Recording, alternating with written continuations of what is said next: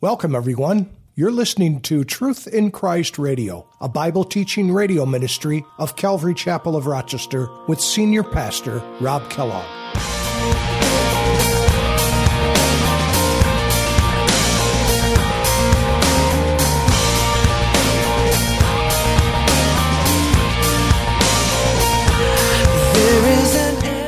So Joshua took all the land. He took all the land from Mount Halak and to the ascent to Seir, another mountain, even as far as Baal Gad in the valley of Lebanon, up north, below Mount Hermon, which is even further in the north. He captured all their kings, and he struck them down and killed them. And Joshua made war a long time with those kings. It was about a seven year campaign that they did against this northern confederacy.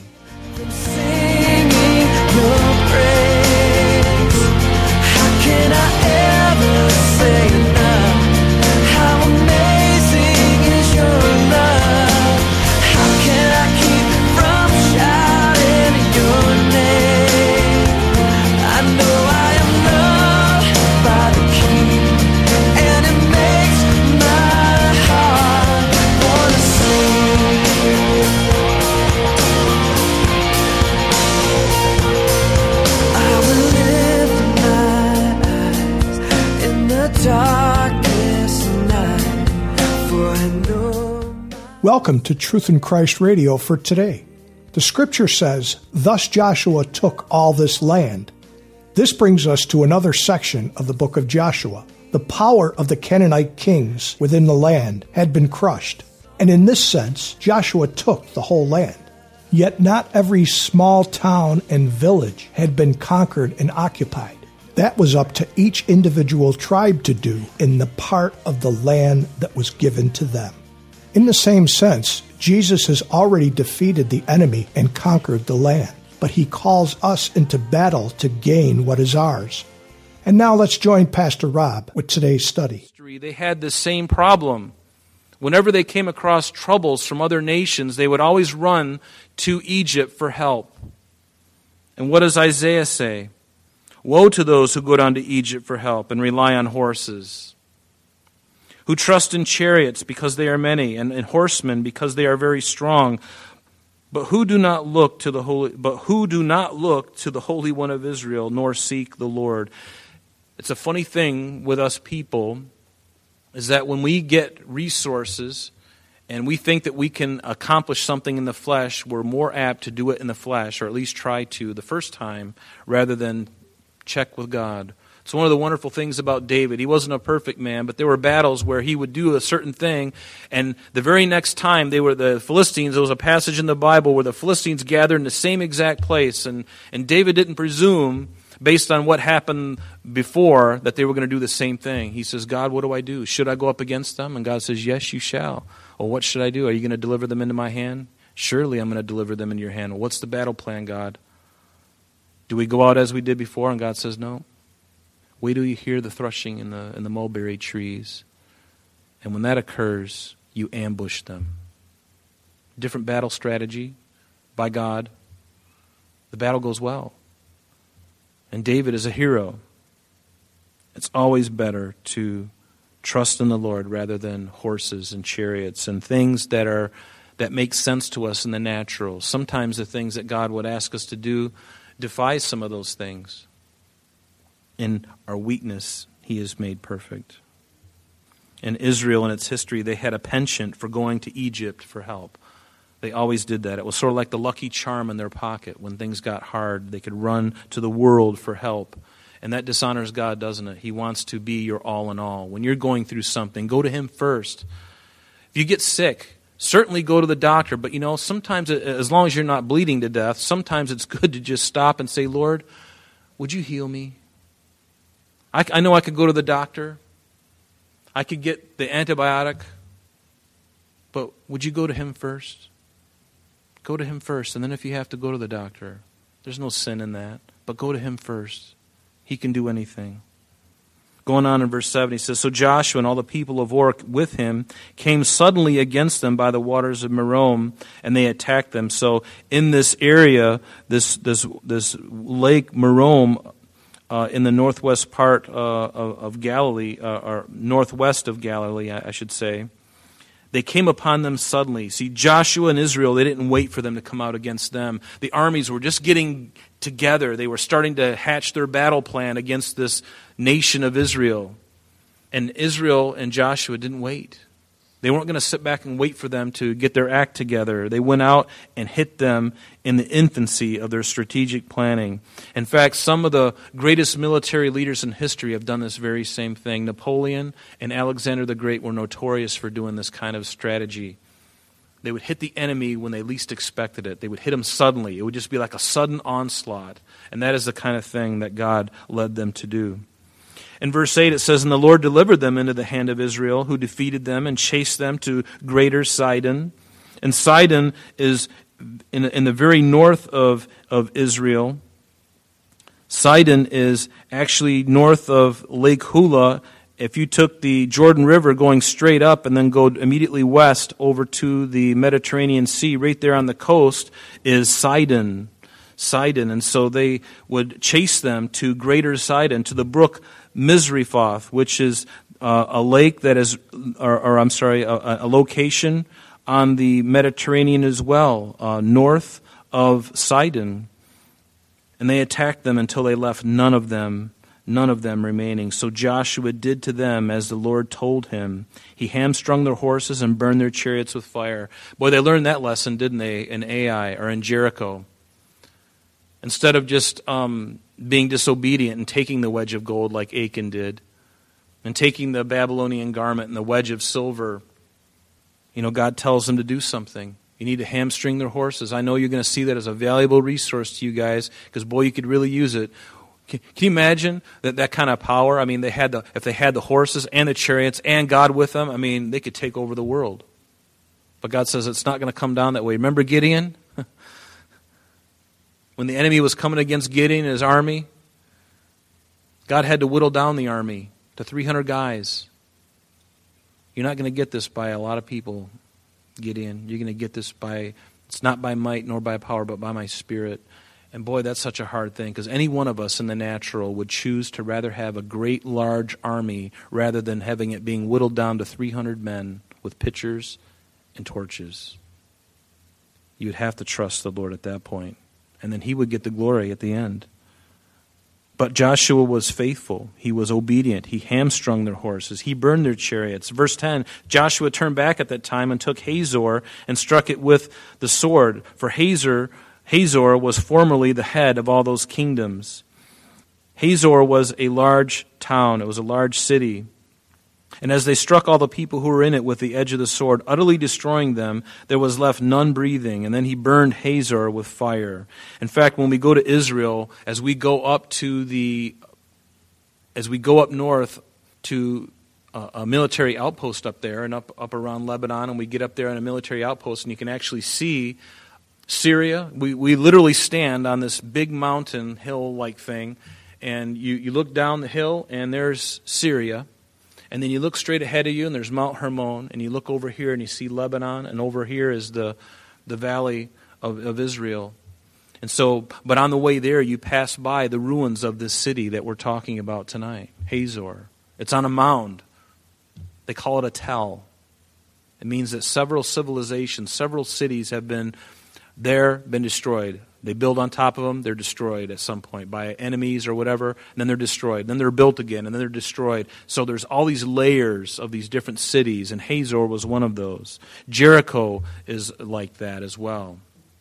So all the cities of those kings and all their uh, and all their kings Joshua took and he struck with the edge of the sword. He utterly destroyed them as Moses the servant of the Lord had commanded.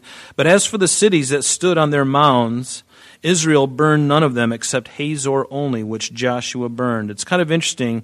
Hazor he burned, but the rest of me didn't. And maybe the reason is because when you when they inhabit these cities, the houses are already built for you. The vineyards are already done for you. Everything is done for you. It's like somebody left town and left everything for you.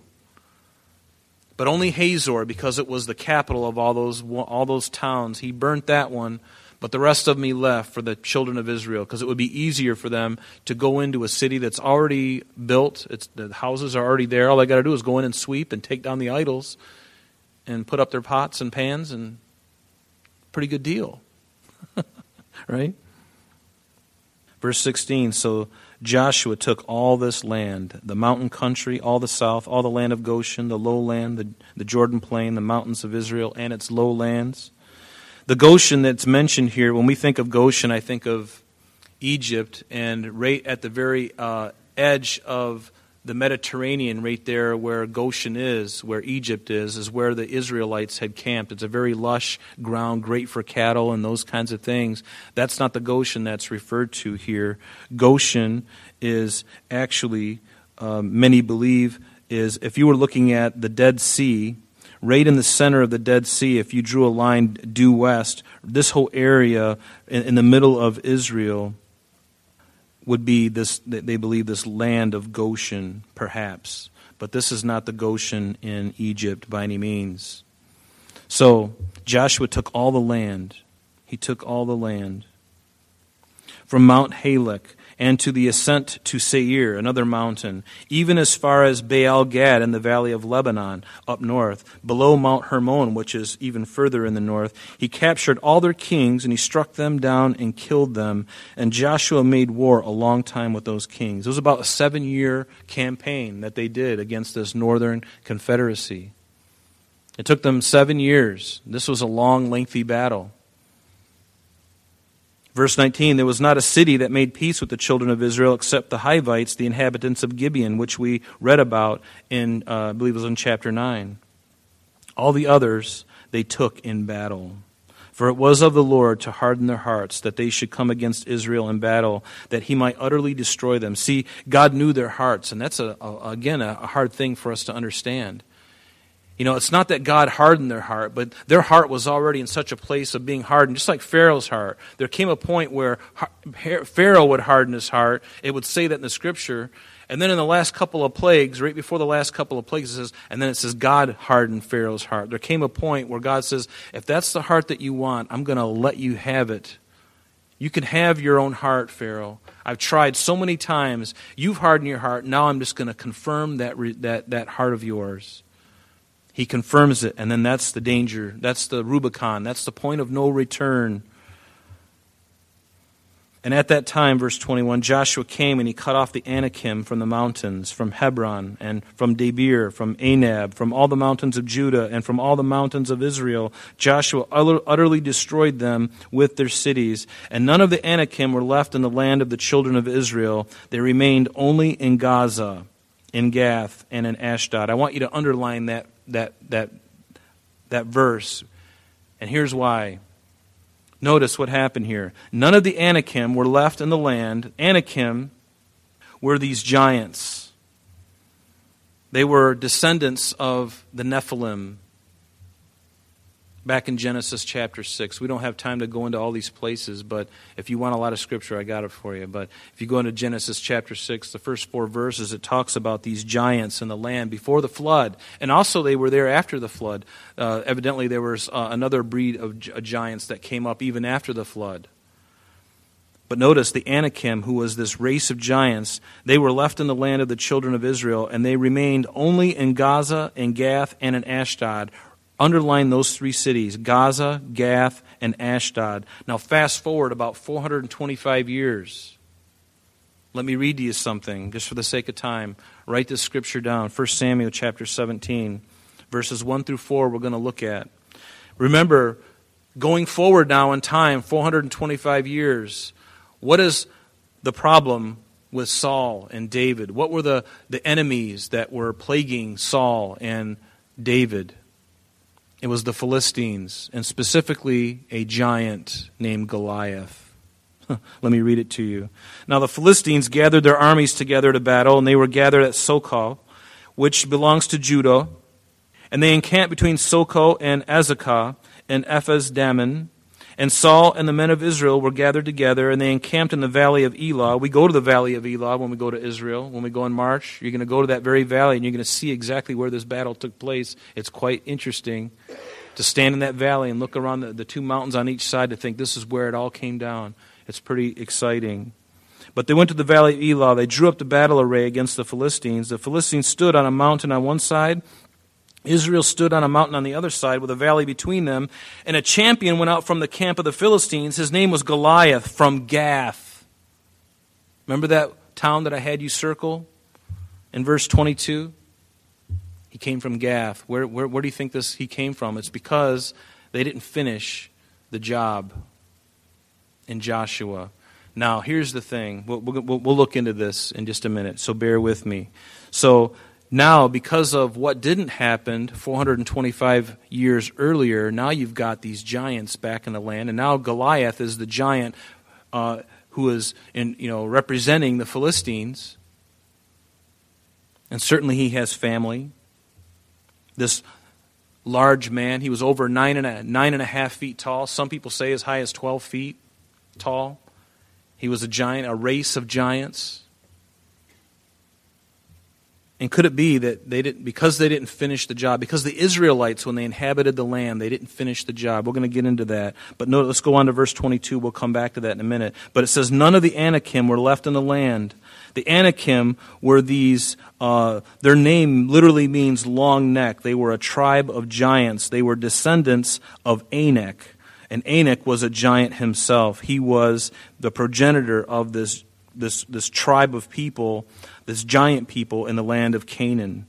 And in fact, in, if, if we were to look at, um, again, this just very brief here, uh, if we were to look at Goliath, who we saw, who was uh, uh, from Gath, we see that uh, the, the foundation of these giants goes all the way back to Genesis chapter 6, verse 4, where it talks about there were giants in the land, and the giant means Nephilim. These are the fallen ones and it's also recorded for us in Numbers 13, verse 33.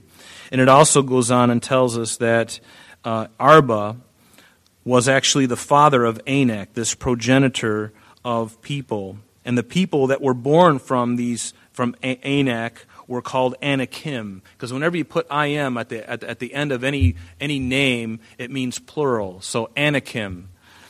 And Goliath very well could have come from this race of giants. There were a, a, couple of different races of giants that could have come from the Nephilim or could have come from Arba because there's nothing really solid about where they branched off. Uh, but there were different giants that the Bible talks about the Avim, the Rephaim, the Zamzummim, the Emim, all of these different races of giants. And at some point, Goliath came into that, into that line because he was of the race of giants race of giants. But because Israel did not continue and fight against, and I would encourage you to read uh, Numbers 13, verses 21 through 33. It talks about the, the, the descendants. And I'll just read verse 33 for you. It was when the spies went into, when Moses sent the spies early on into the promised land it says that when they saw the giants, and the, word there is Nephilim, literally, the, the, these were the descendants of Anak, come from the giants. It says, We were like grasshoppers in our own sight, so we were in their sight. And so the, this Anak came from the giants, or these Nephilim. And um, you can look at Joshua chapter 15, too, and it tells us that Arba, who was a very well renowned giant, very important giant. He was actually the father of Anak. And so you can, you can see, you can put together somewhat of a, a skeleton of the, some of these geneal, a genealogy of some of these giants. But I want you to notice something the consequence of not following through. You see, as a result, Saul and David had to deal with this problem over 400 years later because Joshua. Now, it's interesting because God doesn't say that they, they only did part of the job, he, he, he accomplished everything that was necessary. But here's the thing the, the people who were mainly at fault were those who inherited the land after these battles had uh, that failed to finish the campaign against those remaining Canaanites you, you got to understand that the really big cities were taken care of. Those are the ones that God brought them in, and there was complete annihilation. Now you just had these small pockets of people, which were really shouldn't have been a real problem. So that when the children of Israel finally did partition the land and they got into their inheritance, they were supposed to drive those stragglers out or kill them, right? That was the intention, but what happened? What does history tell us? They didn't drive them out. They didn't drive them out. Instead, they made leagues with them. They intermarried with them. They made friends with them, and they thought, well, they're not so bad. Well, they might not have been so bad, but God's decision to have them destroyed was something he wanted you to do. See, when we start thinking better than God, that's where we get into the problem. And it's hard. It really is hard. And see, this is the result of not dealing with even sin in our own lives. See, we, we, we let it go, we let it go, and what happens? It comes back to bite us. We, we are not to coddle and love our sin, we are to crucify it. What does Romans 8 tell us? See, we can learn some of these lessons. The Bible says that these things are written for our nurture, for our admonition, for our instruction. They're written there for a reason, so that we can learn from these mistakes that the Israelites made. Because whoever that people group would be, it could have been the Italians. It could have been the Irish. It could have been the Germans. It could even have been the Italians. Probably not. But um, it could have been any people group. They would have all done the same thing. They would have all faltered at some point. If Adam and Eve hadn't have sinned, certainly Cain and Abel would have sinned. Actually, Adam and Eve, it wouldn't have been long before they were confronted with something else and they would have fallen into sin. But what does it say in Romans?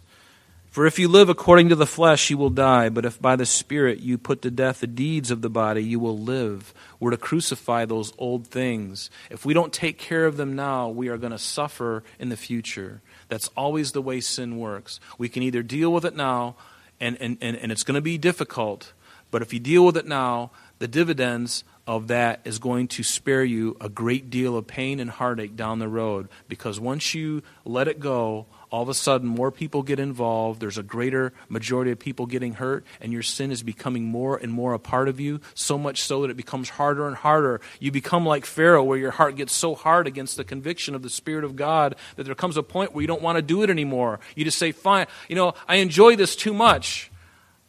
I've been doing this for so long, and you know, I, have been convicted so much that now my heart is seared. Do you know what that means? It means that it's like a steak on a grill. Sorry to use a steak, but it's the only thing I can think of. That thing is nice and juicy, and you put that thing on a high grill when it's on high, and what does it do? It seals the juices. It seals it. That's what it does.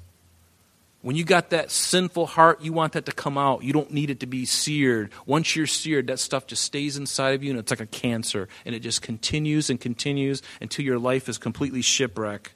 And like we talked about last Sunday, you might have a uh, having a sin unto death. You may be involved in sins unto death or sins not unto death that maybe just take, is going to take a little time. But you may be involved in heinous things where God has to put an end to your life to save the spirit to save your soul before you go any further. These things happen, and it's pretty scary. That's why we should never play be footloose and fancy with sin. As soon as beco- you become aware of it, you need to crucify it. You need to turn from it. What does it say in Colossians chapter 3? Therefore, put to death your members which are on the earth fornication, uncleanness, passion, evil desire, and covetousness, which is idolatry. Because of these things, the wrath of God has come upon the sons of disobedience. You are also to put off all these anger, wrath, malice, blasphemy, filthy language out of your mouth. Don't lie to one another. But then in verse 10 he says, Now put on the new man who is renewed in knowledge, according to the image of him who created him where there is neither Jew nor Greek, nor circumcised or uncircumcised, barbarian, Scythian, slave nor free, but Christ is all and in all. It doesn't matter where you come from. Doesn't matter what, what color your skin is. We have to put off things and put things on. We have to take a serious look at those things. And, and, and it's very relatable to what we just read and, and here in Joshua. I'm sorry, that's all the time we have for today. But please join us next time as Pastor Rob continues our study in the book of Joshua. Calvary Chapel of Rochester is located at 2503 Browncroft Boulevard, Rochester, New York 14625. You can reach us at our church office between 9 a.m. and 4 p.m. Monday through Friday at area code 585 586 3140. If you would like to have an audio CD of today's message mailed to you in its unedited form, simply mention today's date when contacting our church office. You can also contact us via the web by logging on to www.calvaryrochester.com. There you will be able to access a number of useful things, such as information concerning our beliefs, our ministries, contact information, our location, service times, and much more. You can also download or listen to the radio and sanctuary messages free of charge from the teachings link at the top of the page. To listen to Calvary Chapel of Rochester sanctuary messages or Truth in Christ radio on your mobile device, just subscribe to both through Google Play and Apple Podcast. You may also join us on Sundays and Thursdays through live streaming of our services and Bible studies. Just click on the online services link. We're so glad that you could join us today. And if there is any way that we can bless you in your walk with Jesus Christ, please don't hesitate to call our church office. Remember, Jesus said, I am the way, the truth, and the life. And for this cause I have come into the world, that I should bear witness unto the truth. Everyone who is of the truth hears my voice. May God bless you in abundance today as you walk with Him. And until next time, this has been Truth in Christ.